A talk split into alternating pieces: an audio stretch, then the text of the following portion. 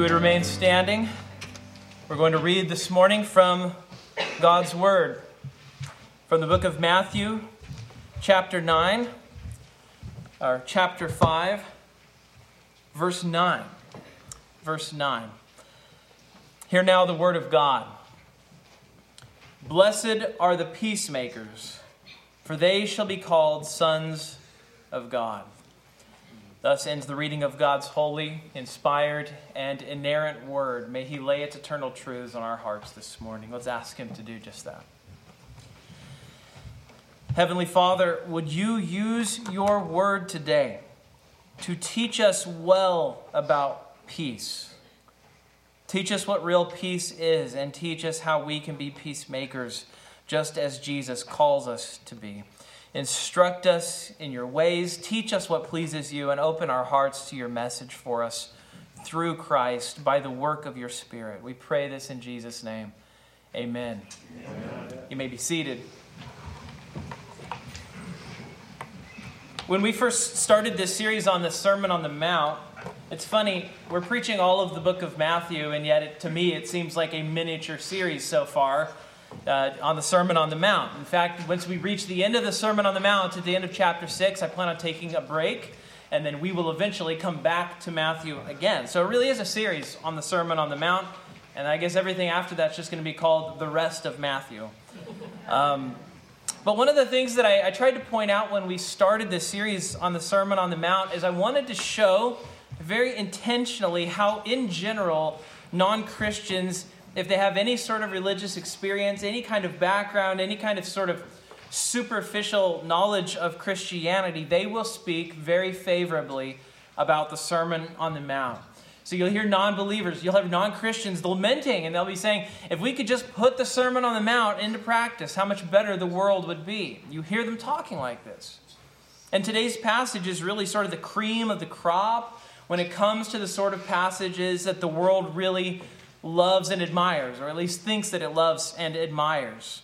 Because as we found with the other Beatitudes, the problem begins to emerge once you realize that this is, again, an utterly gospel oriented beatitude that Jesus is speaking to this crowd here. He's not giving general platitudes about what a good life looks like, he's showing us what the Christian life looks like. And so, if you could cut to the chase, and in fact, I'm going to give you the ending of the sermon here. The ending of the sermon is there is no peacemaking without Christ the peacemaker. So everything I say is just going to be moving in that direction. Um, there are two kinds of peace one kind is a counterfeit peace, and one is the real thing you see Jesus highlight these two kinds of peace in, in John chapter 14. I'm going to cheat a little bit and borrow from John 14 today for the sermon on Matthew. Uh, but Jesus says this in John 14 27. He says, Peace I leave with you, my peace I give you. Not as the world gives, do I give to you. And so Jesus here makes this distinction between these two kinds of peace. One is the kind of peace that he gives and one is the kind that is the counterfeit peace. One is the kind that the world does its very best to make happen. And he sets them against each other. He says, not as the world gives. In other words, these are mutually exclusive paths of peace. And only one of them is real, the other one is the counterfeit. And so, if we're going to be peacemakers, as Jesus calls us to be, then we have got to think well about what peace is and what it means and the role we're supposed to play in that. So, this morning we need to talk about the first type of peace, and that is peace as the world gives. Now, this isn't real peace, but if we're going to understand the times, we need to reflect on what the world thinks peace is and why its attempts at peace keep failing. I take that for granted, that the world's attempts at peace have been failures. I was in, I was in traffic. Uh, I haven't been in bumper to bumper traffic in a while, as long as I haven't had to drive my older kids to the south campus at St. Stephen's. It's been a while since I've been in bumper to bumper, but I'm gearing up for it. Oh, another week or two, and I'm getting ready to be stuck in traffic a lot. Um, but there, are, there was a car that I was behind, and it has so many bumper stickers on it. You know, just one of those cars where they're like, I found another bumper sticker. Here it goes. Um, but three of the bumper stickers caught my eye. And I'm going to give you the three in the order in which I read them. And the first one that I saw was one that said, Blessed are the peacemakers. And immediately I thought, this is an unusual bumper sticker for Portland. I like this so far. I could get behind this bumper sticker. I'm literally behind it, but I can get behind this bumper sticker. Blessed are the peacemakers. Uh, and then I got to the next one, and the next one, it, feels like just this successive series of moves as you go from bumper sticker to bumper sticker. The next one said coexist. And I was like, okay, you know, we live in a democratic society. We don't kill each other over our religious differences. I'm good with that. I wouldn't put it on my car, uh, but I get it. All right, okay. And then I got to the third one, and the third one said, When you eat animals, you're eating people. I was like, Good, okay, where are we? you know? So, so, anyway, but here was what I was thinking as I was reading the bumper sticker. I thought, this is very emblematic of the moment we're in. This person is enlightened, quasi religious. They're eclectic in their worldview, it's sort of grabbing from here and there, just sort of kind of piecing all this stuff together, and generally not very coherent, I think. But favorable toward the idea of peacemakers, right? They, who doesn't want a peacemaker, whatever they think peacemaking means? And that is our social moment, I think, in a nutshell. Uh, of course, the world likes the idea of no war, right? Um, people like the idea of conflict going away. That's been the dream of utopians uh, for years. Um, I know it goes back further, but you sort of see it start to, start to emerge on the world scene with Woodrow Wilson's plan for the League of Nations. That was the dream for the UN, right? The dream for the UN is we're going to have world peace if we all just get everybody together. And the reason all of this is very naive is really important to our point this morning. Why is peace so hard to come by? Why is peace so difficult to achieve? And, part of the reason why the dreams of a peaceful world why they exist in the first place is because we have got the wrong diagnosis of the problem. We get the problem wrong, we get the diagnosis wrong, everything that follows is going to be wrong. And so that's why I, I say if you go to the, here's why I say that. If you go to the thinkers of the day, if you go to the writers of the day, if you go to the idea people, and you say, What is wrong with the world? You get all sorts of answers, right? Some are going to say, The problem is political. If there wasn't a, a power imbalance, everyone would be at peace. And then some will say, no, it's, it's, it's economic. The problem is economic. They say there's a struggle between the haves and the have nots. And as long as there's an imbalance that exists, everyone is going to be at each other's throats. And then, depending on how you decide that you're going to answer the problem of why peace eludes us, then you're going to pursue your answers along that path. You're going to try to fix the problem that you see in front of you. So if you think the problem is economics, you're going to try to f- try to find a, ma- a way to make the poor people richer and the rich people poorer. If you think the problem is political, then you're going to try some sort of League of Nations and get everyone together in a room, even the villains. Let's bring the villains into the room too. They have an opinion on things. Let's see if we can work this out. And neither answer has any realism to it whatsoever or takes into account just how bad human nature is. And of course, we've been trying in international leagues for a hundred years and it's gone miserably. I suppose we're in the moment where many are realizing the utopian dreams aren't going to happen and they can't happen. Or if you think of the problem domestically, if you think it's a political problem, then you're going to try to find a political solution. And there's some political path where we're going to find some sort of reform this or change that or get a different person into the office. Let's try more government. Let's try less government. Let's try no government. Let's try all government. If you can think of it, it has been tried by someone somewhere in the world who thought this will make for peace. From the secular point of view, what's the diagnosis? Our problem is environmental. I talked about this a couple weeks ago, right? The secular person says the problem is environmental, it's outside of us. It's other people, it's a lack of money, uh, it's, a, it's a power imbalance. We need more opportunities, something like that.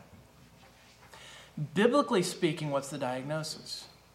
The diagnosis is so different, right? The, the Bible tells us We're all made in God's image. We are all equals before God. We all were made to live in community. We were made to live in community not just with one another, but we were made to live in community with God. We were supposed to dwell with Him. And then what happens? In the fall, we turn inward, we turn toward ourselves, we turn away from God, and then we turn on each other too. So then Adam blames Eve, his wife, and Cain blames Abel for the reason that God doesn't like him. And all the, all the children that they have end up having the same problems together. And so what you find is that the Christian diagnosis is, is that it isn't the environment that's the problem, it is us. And so the, prop, the, the solution that you pursue is going to be in line with the realization that the problem is me. See, the real diagnosis is of the human heart, it's not the environment. Our heart is desperately wicked and our heart is deceitful. That's the real diagnosis. That's the real diagnosis that the world misses out on and excludes. And it's a diagnosis that no vote or transfer of wealth or political reform or League of Nations can ever touch. None of these things can touch the human heart. And yet the world wants peace. The world wants peace. And so here's the paradox the world likes the results of the gospel. The world likes good families. They like healthy families. They like good neighbors. They like productive members of society. They like when people raise their children to do the same. The gospel does that, right? The gospel has that impact. It has tangible results that you can see when it is lived out in people's lives. And, and see, the world likes the results. But it's almost like they say, well, what if we could have the results without all the stuff before that made the results happen, right? Because they don't like what the gospel says about them. They don't like what it says about their heart and soul. The world wants peace, so they think. But when you start to talk about how that happens biblically, that's when these things start to fall apart. Why is that? Because as we're going to see in a moment, God's way of of bringing peace is to deal with the heart and to confront the individual. And this is something the world doesn't accept. In fact, if you try to deal with sin on an individual level, you are met immediately with the cries of, Why are you judging me? So everything gets dealt with from a bird's eye view, and nothing really gets dealt with on a person to person basis, right? And so the people in the world believe that their hearts are just fine. This is why you can't do the confrontation because everybody thinks that they're great and everyone else is the problem. Because deep down, I'm a really good person. Why? What's the problem then? It's the environment, right? We go back to the old, uh, the old diagnosis. And in fact, if you try to address the heart, the response you get is, How dare you judge me? Who are you to judge? So you can never get at the solution. It's kind of like imagine if somebody went to the, to the doctor and the doctor says, Yes, I see the problem. We need to extract the bullet and the patient just swats their hand away and says, You get that scalpel and those tweezers away from me. There's no bullet in there. It's just that I've got a hole in my arm and there's blood pouring out. Fix the problem without dealing with the bullet. And of course, if we give people what they want, they won't find peace. They'll die on the table because the problem's never addressed. It's uncomfortable to address the problem. So, what happens is the way of real peace get ex- gets excluded as a possibility. They won't hear that solution. They, want, they, they won't hear the problem, so they won't hear the solution. And then what is our role then? Are we just hopeless as Christians? Are we just supposed to sit there and just wag our finger at everybody and just go, You people are so stupid. You can't figure out the solution to the situation that you're in because you're so ignorant. Is that what our job as Christians is? Are we supposed to meet here on Sundays and just talk about how bad they all are? I think there is something more that God gives to us than something that sort of myopic. Our role as Christians is to understand the times. We need to understand the place where we live. We need to understand what our unbelieving friends and neighbors are reaching for and why they are doing it the way that they are. So let's understand how it is that they see the world and why it is that we're not getting through to them. The world is doing its best, and yet their best is very far from enough, isn't it? That really is our first point. Kind of hopeless sounding, actually, right? Peace as the world gives. It, it should sound hopeless. It should sound hopeless. It's been tried. It's been tried and tried, and it is continuing to be tried. But let's get to the second thing, though, which is real answers peace as Christ gives. I, I already mentioned that the world is really confused on the issue of peace. And the reason is because they don't understand human problems, they don't understand human nature. And so, of course, they don't understand Christ's solution to that problem. The world is completely misplaced. They've missed this truth that we don't have peace with God. As a result, we don't have peace in our own soul, and we have no peace with each other either, right? Here's the thing if our core relationship between ourselves and God is rife with conflict, then everything else in our life is going to show the symptoms of that discord. They're going to show the symptoms of that conflict. Here's what happens biblically speaking, peace doesn't just mean that we don't actively fight with someone. This is a mistake, I think, from the world's perspective. They think peace is just the cessation of conflict. But the reality is, peace is actually the restoration and wholeness of a relationship. I know that sounds very touchy feely, sounds very psychological, but the issue is you go back to the garden and what has happened? We violate our promise to God. We violate the covenant with God. He drives us out of the garden. We start fighting with each other. This is not just psychological uh, mumbo jumbo. This is, this is the Bible. This is what God is showing us. We're made to relate to God, we're made to relate to each other in a healthy way, and we don't have peace. And it's because that relationship with God has been broken. And so, if peace is a restoration of relationship, then what is the biblical notion of a peacemaker? What does Jesus expect of us as Christians? You can put this actively, you can put this passively. In terms of what a peacemaker does, and in terms of what a peacemaker doesn't do. So, what does a peacemaker passively do? A peacemaker is not somebody who's spoiling for a fight. A, a, a, peacemaker, when you read scripture, you find a peacemaker is somebody who's not a quarrelsome person. He's not angry. Um, you have 1 uh, Timothy uh, 3, 2 Timothy 2. Both of those texts say that church officers should not be the quarrelsome types. Um, you've probably known people, even in the church, that seem to be sort of looking for conflict around every corner, someone who just looks at all of life as war. They think they're William Wallace, they think everybody else is the King of England. Um, I know this, I'm speaking from my own experience. Um, when I, uh, before I went to seminary, got out of college, and I was one of those bloggers who thought their mission was to save the church. I was not a pastor. I was just a college graduate who thought he was way smarter than he really was. Some things don't change. and when I, when I was doing this at the time, I was writing about things I really didn't understand about the PCA. And generally, I regret the way that I tended to constantly be on the prowl looking for controversies to opine on. And so I look back and I feel like my time would have been much better spent leading a Bible study or sending letters of encouragement to church members. Um, back in the 2000s, you could still send letters to people and it wasn't weird. Um, now you send emails. If you get a letter in the mail, you're like, oh no, someone's suing me, you know? uh, uh, Paul says, no, you, you shouldn't be somebody who's always spoiling for a fight, someone who's always looking for a fight, someone who's seeking out conflict. You find your meaning, you find your purpose in battles. No, that's not what it means. We're not to be quarrelsome people. If the fights come to us, we do not welcome them. Uh, and that's sort of the passive side of what it means to be a peacemaker. It means that we're not out looking for trouble. But there's an active aspect to being a peacemaker, too. In other words, there's something that we don't just not do, but there is something that we're supposed to do in being a peacemaker. We're supposed to be someone who pursues peace. Paul says this in Romans 14 19. He says, So then let us pursue what makes for peace. So, whatever it is that makes for peace, he says, pursue it right? He gives it uses this verb you know this verb for chasing something. This this word for hunting something. This word for seeking something out and looking for it and trying to make it happen. He says let's make an active pursuit of peace something that we're engaging in. So we're not the kind of person to pick fights and we are the kind of person to say what can i do to make peace? Uh, paul is describing someone who is actually doing something to make for peace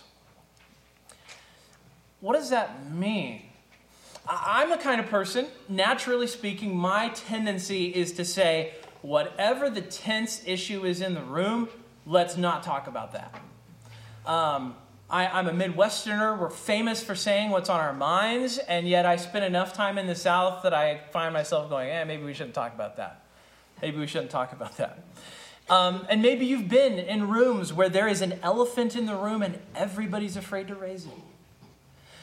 A peacemaker, you might think a peacemaker is the person who keeps his mouth shut, and yet if, it's a, if there's tension, if there is a problem, if there's something that actually needs to be addressed, Paul says, don't be the person who dodges the problem. He says, do what makes for peace.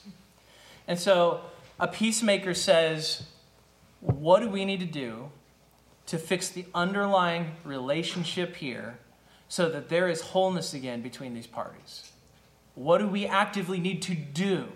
Not just what do we need to ignore, what do we need to do? And Jesus gives all these instructions later in the, in the book of Matthew about how to confront someone who has sinned, how to deal with somebody who has sinned against you. And he's also given us lots of instructions on what to do when somebody confronts us with our sin. Now, here's the thing I could go into that, but then I would, then I'd be spoiling a later sermon. So instead, I just have to remind you that Jesus says there are active ways to pursue these things. But what we do not want is a shallow view of peace. That is what the world does. The world says, let's deal with this in a shallow way. Gospel peace goes deep. Gospel peace, the more you reckon with it, think about it, reflect upon it, the better it is, the stronger it is, the more robust it is. When the world talks about peace, it's almost like you get close enough to it and it just breaks, it just dissolves. And gospel peace is something where the source of the discord and not just the symptoms is actually dealt with, not only in our heart, but in the other party's heart too.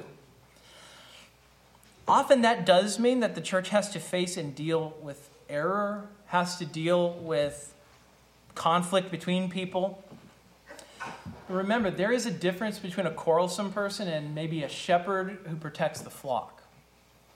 You have passive shepherds who say, I'm protecting the flock from conflict, and so they won't deal with error when it comes up because it's too uncomfortable. I would say they're not listening to Paul, who says, Do what makes for peace. Sometimes what makes for peace is actually dealing with the error and giving instruction and showing from Scripture how this thing gets addressed. Not by your own authority, but you're going to the Scriptures and you're saying, It's in the Bible. I'm not making this up. This isn't for my own ideas need to be able to do that.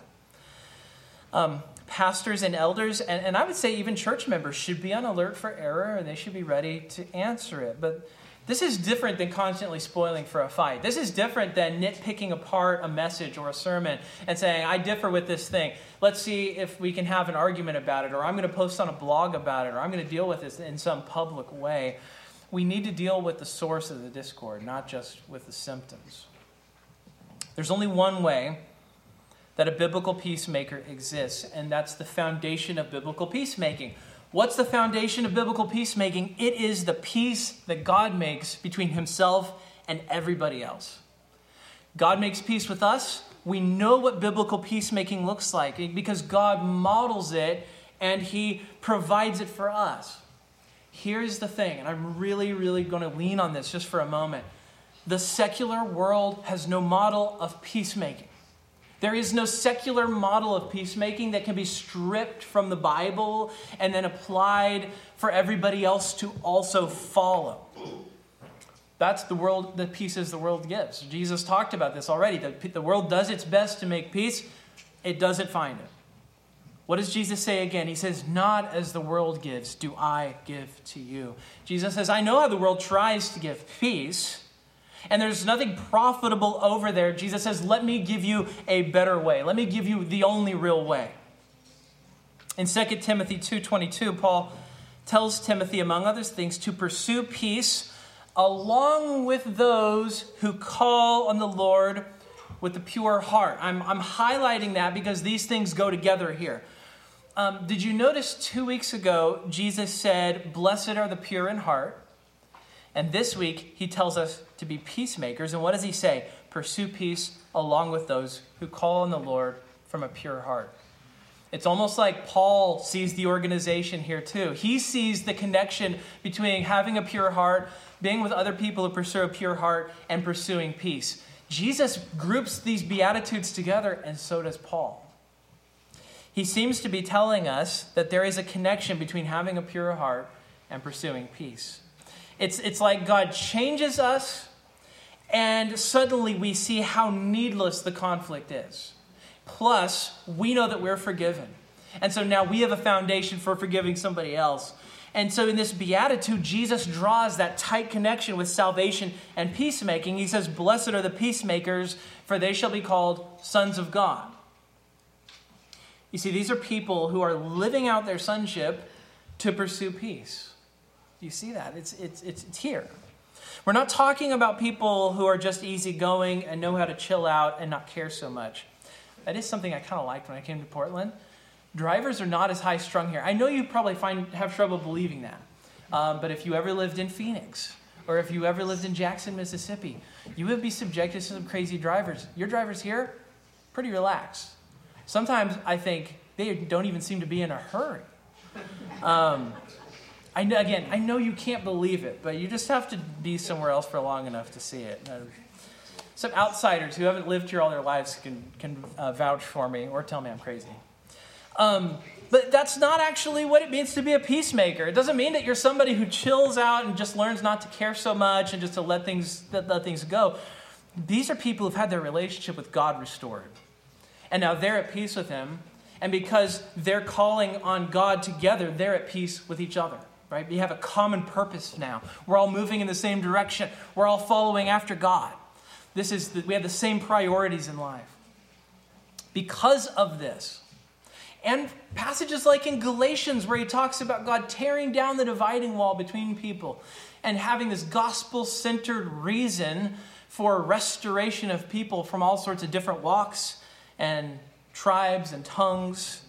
All of this stuff comes together, and what you find is that you cannot just take this and do a TED talk and just adapt this for secular people who have no interest in Jesus. It is cruel, actually, to do that. It's like playing a song for a deaf person or, or bragging about a sunset to a blind person, right? It's just cruel to hold out gospel peace to somebody and say, You can do this without Jesus.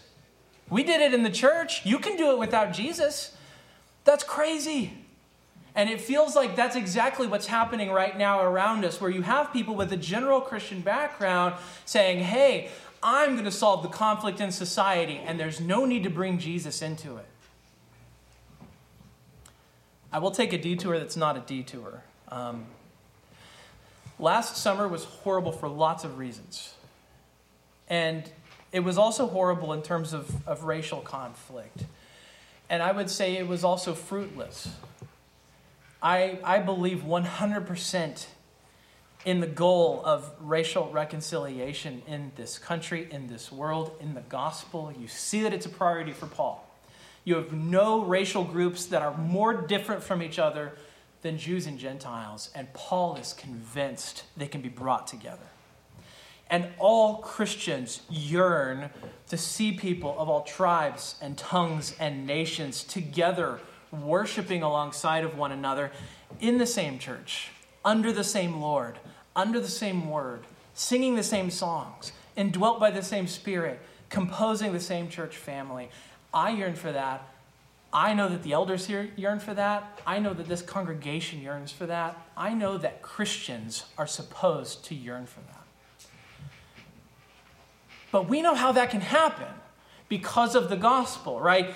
the, the Bible tells us how this takes place. It tells us how Christ tears down the dividing walls between people and takes people from such different backgrounds and it brings them to the same place together. It brings us together and makes a new family out of the human race. But do you know what? There is no taking that model and stripping it of Christ. You take that model and strip it of Christ, and all you have is sentimentality about human beings as being one brotherhood, perhaps. But see, the problem is we're broken apart from each other, and there are dividing walls, and we need Christ to tear those down. Here's what I see from the world, though. The world does this, at least the moment. What do they do? The world emphasizes at the moment deeper division, increase the differences, increase the problems, enhance the already real troubles. Let's double down on the differences. Let's separate people apart from each other. And, and in all of these things that seem they seem to make things worse, what happens though? Christ is absolutely absent. Peace as the world gives is no peace at all. Within the church, here's the thing I, there is no way that I want to say that the church has done this per- perfectly, but here is the reality. We can work on that because God has given us the roadmap. So when we fall short of it, we know what we're falling short of, right? Because God has spoken to us and He's told us how we can have peace. Christians can offer a clear biblical concept of how racial reconciliation can happen in the church, for example. I'm just using this sort of as a presenting symptom because at least we know what to work with and where we should start in Scripture, right? At least biblically speaking, we can receive correction.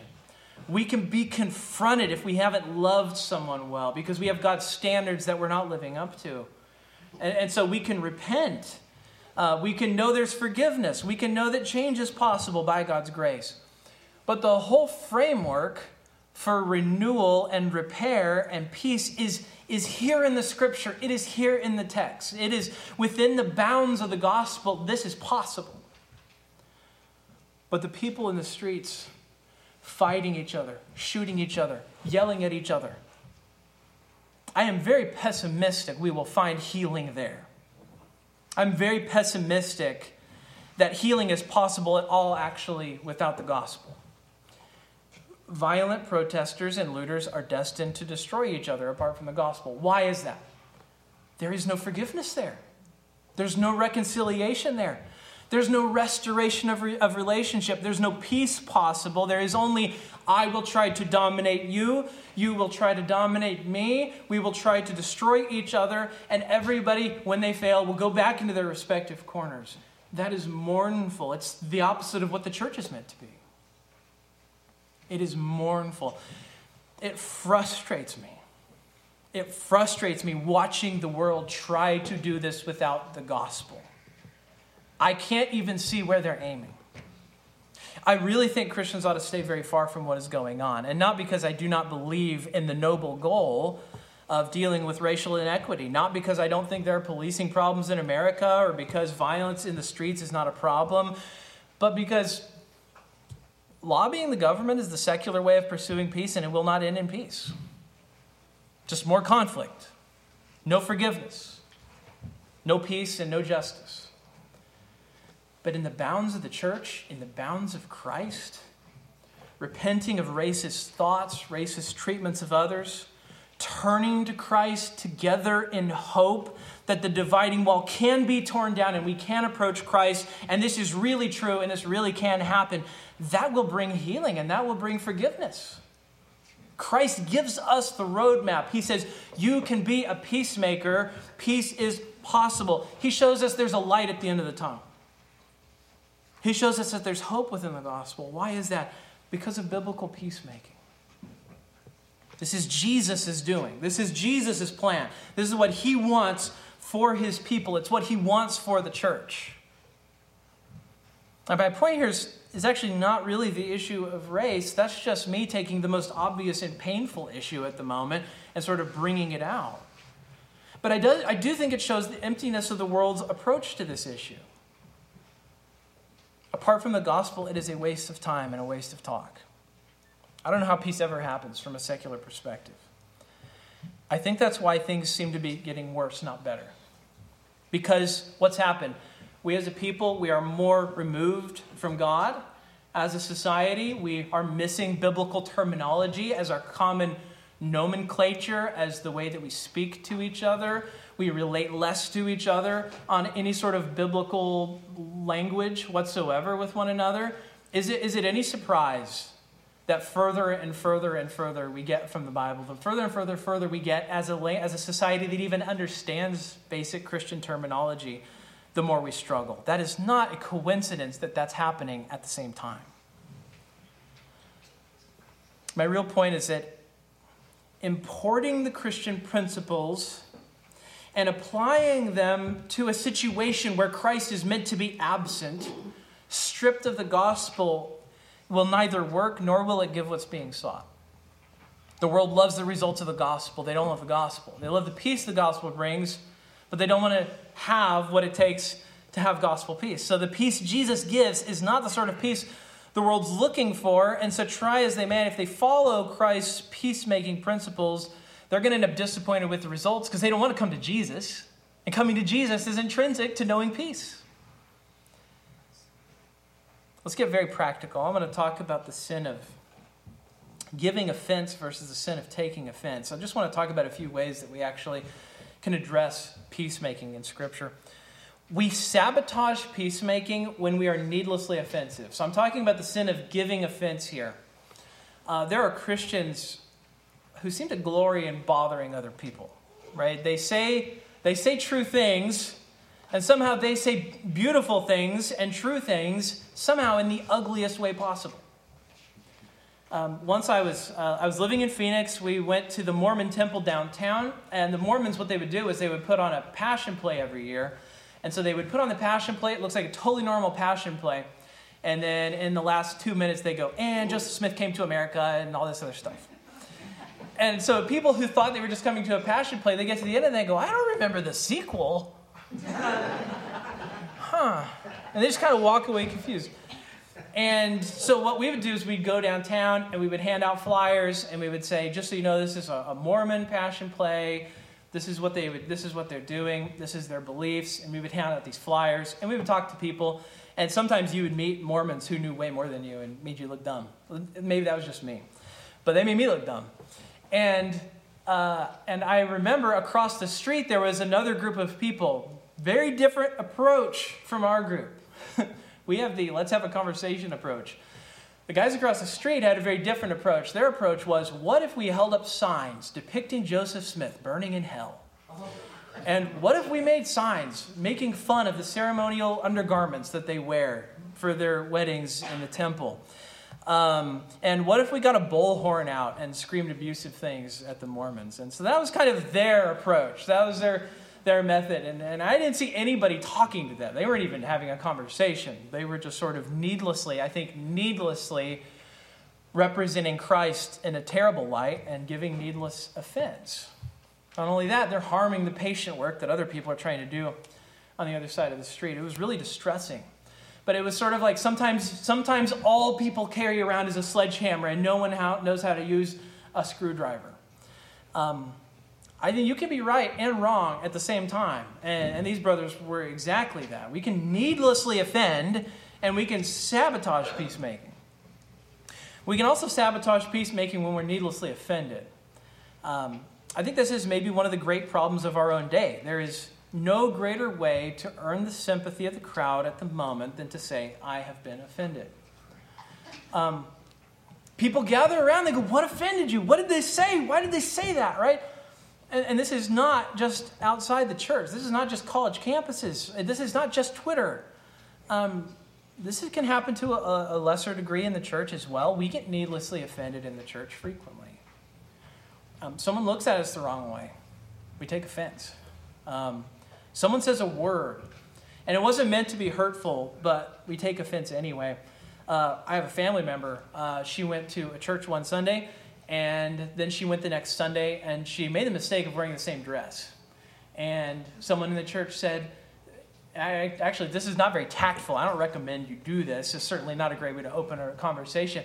I saw that you wore that dress last week. Is that the only church you own or shirt uh, dress you own? Is what she was asked, and did not go back again.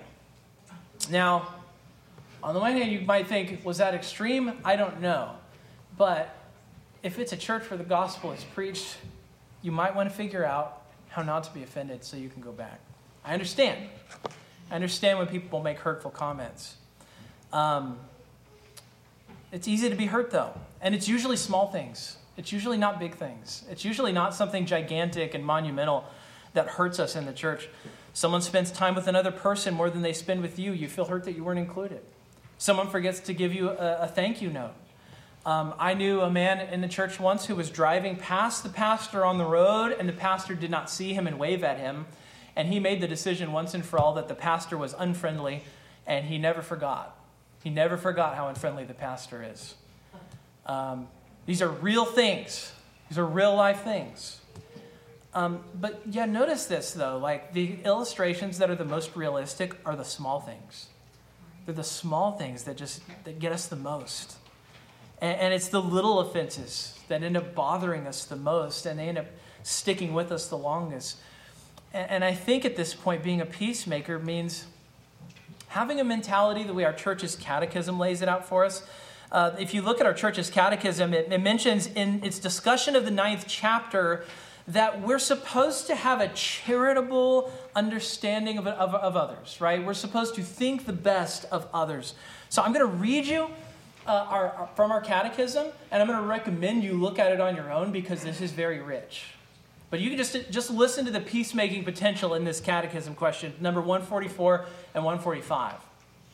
It says, The duties required in the ninth commandment, that's the commandment not to bear false witness. The duties required in the ninth commandment are the preserving and promoting of truth between man and man, and the good name of our neighbor as well as our own appearing and standing for the truth and from the heart sincerely, freely, clearly, and fully, speaking the truth and only the truth in matters of judgment and justice, and in all other things whatsoever. A charitable esteem of our neighbor. That means thinking the best of the person. That means assuming the best about the other person. Loving, desiring, and rejoicing in their good name unwilling to admit an evil report concerning them. That means if someone tells you something bad about another person, you are unwilling to hear it. That's hard. Discouraging talebearers. So when you hear someone come to you and say, Did you hear about so and so?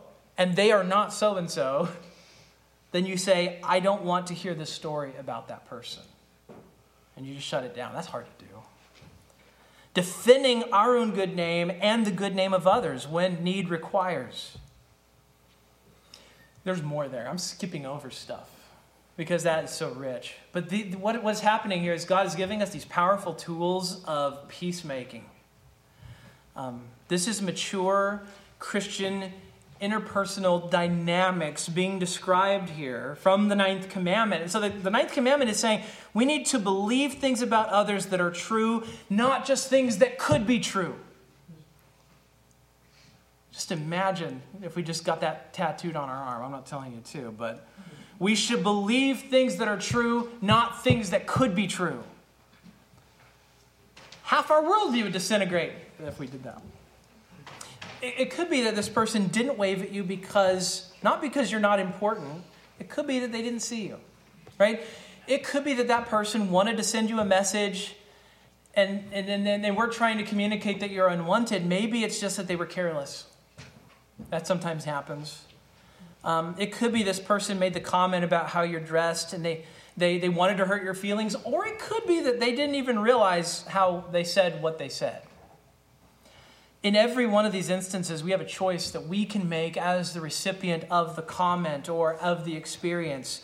We can either believe the worst about the person or we can believe the best about the person until we have reason to believe otherwise. The ninth commandment says we should have charitable esteem. In other words, unless we know otherwise, we should assume the best. Are you guilty of assuming the worst about offenses that you've suffered? God may be calling you to repent. He may be calling you, as the offended party, to repent of being offended because you assumed the worst about the person and not what you knew was true. Now, here's the thing, and I know this is the way that we are, we're all this way. We don't want to assume the best about the person because we could be wrong, and if we're wrong, we do not want to be tricked. We do not want to be taken. We don't want to be caught unawares. We want to be suspicious. So we look around and we're careful, and no one can hurt us that way, right? That is what happens. That is true. If you assume the worst about everybody, no one can get near you, no one can hurt you. I mean, that's actually not true, but you'll be safer. You'll be safer that way. And it means that we might be naive to believe the best, but it is better to be a naive fool than to live in suspicion. And there's this old apocryphal tale about Thomas Aquinas. And I say it's apocryphal because you hear it from a story from someone who knew him, from someone who knew him, from someone who knew him. So, so many people removed. So I don't know if it's true. I don't want to be a talebearer, so we'll call it apocryphal. Uh, we'll put it in the in between category. But the story's told of little Thomas Aquinas. He was a robust little fellow, big old stomach, even back then, just a tiny little egg of a man. And Thomas Aquinas, they said that he had a, a little hole cut out at his table so that he could scoot up to the table to eat easier. Um, and one, of, one day, one of the kids, again, could be apocryphal. Um, so one, the, one day, one of the kids, they knew that he was very vulnerable to pranks, little Thomas Aquinas, very vulnerable. So one of the kids points out the window and he says, Thomas, the pigs are flying. Little Thomas scoots out from his desk and waddles over to the window and looks outside and looks expectantly up into the air. And all of his classmates howling with laughter, just falling on the ground, just laughing as hard as could possibly be. Once they had their fun, once they'd finished, Thomas was said to have looked at them all and said, I would rather believe that pigs could fly than that my own brothers would lie to me. Boom in your eye, brothers. right in both eyes. Uh, when we avoid taking offense, yes, we may look naive. We may look foolish. Assuming the best about others does make us vulnerable. We may look foolish. I, I just have to say from personal experience, I've tried to put this into practice. I've tried to be pers- uh, uh, I've tried to pervasively pursue this. And I, I don't always succeed, but I can honestly say this. I can honestly say, even when I was eventually proven wrong and later found out the worst about the other person that I did my best not to assume, I never regretted choosing to believe the best about the other person first. I never regretted it. We believe the best about others, it's part of peacemaking avoiding giving offense, but avoiding taking offense. Ultimately, though, what happens when we've really been hurt by another believer? See, the reality is, Jesus is going to give us those practical steps later in the book of, of Matthew. But in the meantime, I want to summarize a few of the principles, at least that I've laid out here. First is this peace isn't just about ending conflict. It's not just about ending conflict, it's even more importantly about restoring the relationship. First, it's about the relationship between us and God then it's about the relationship between us and others. Second, true peace and reconciliation can't be found apart from Christ because ultimately these are issues of the heart, and that is only something that Christ can deal with. Third, the world's peace will always function as a cheap, thin substitute for the real thing that we have in the gospel. Fourth, a peacemaker is someone who is not quarrelsome, he's not looking for trouble. Fifth, a peacemaker is someone who actively pursues what it will take to restore relationships so that real peace can happen. Sixth, a peacemaker decides that he will tell the truth in a way that is not needlessly offensive. And then finally, a peacemaker is somebody who's going to make the decision that they will believe the best about the other person and do their best not to take offense needlessly. Could you imagine if we just put all of those into practice, just some, what sort of a, a witness the church would be to the world? Now, none of these things are easy. None of these things are simple. Also, this isn't even comprehensive. We could do a series on biblical peacemaking, and it could run very long. And maybe, maybe I should do a series on that at some point. I'll just wait till you guys start actually fighting with each other. but what, what I do hope you take away, though, is this the centrality of Christ to all of this. You cannot strip Jesus out of it. Once you do, what are you left with? Nothing. A shell. Sentimentality at best, that as soon as you touch it, it just falls apart. That's what you're left with. You cannot rem- take the world's ideas and paste Jesus over them, and you cannot take Christian peacemaking and extract Jesus from it. You can't take Jesus on these things and simply remove, remove the cross and so that now it's palatable to unbelievers because here is the truth. If there is no Jesus, then there is no peace. Let's pursue peace together. Let's pursue Christ together. And let's call the world around us to do the same. Let's pray. Heavenly Father, would you forgive us for the ways that we make trouble and we don't pursue peace? We are often guilty of making difficult situations worse and innocent situations problematic. Often we amplify problems instead of diffusing them. But because we know you, we have no excuses. Your Son, Jesus Christ, is the Son of peace who gave peace to people who did not deserve it. Help us to know Jesus and so to be peacemakers. In Jesus' name we pray. Amen.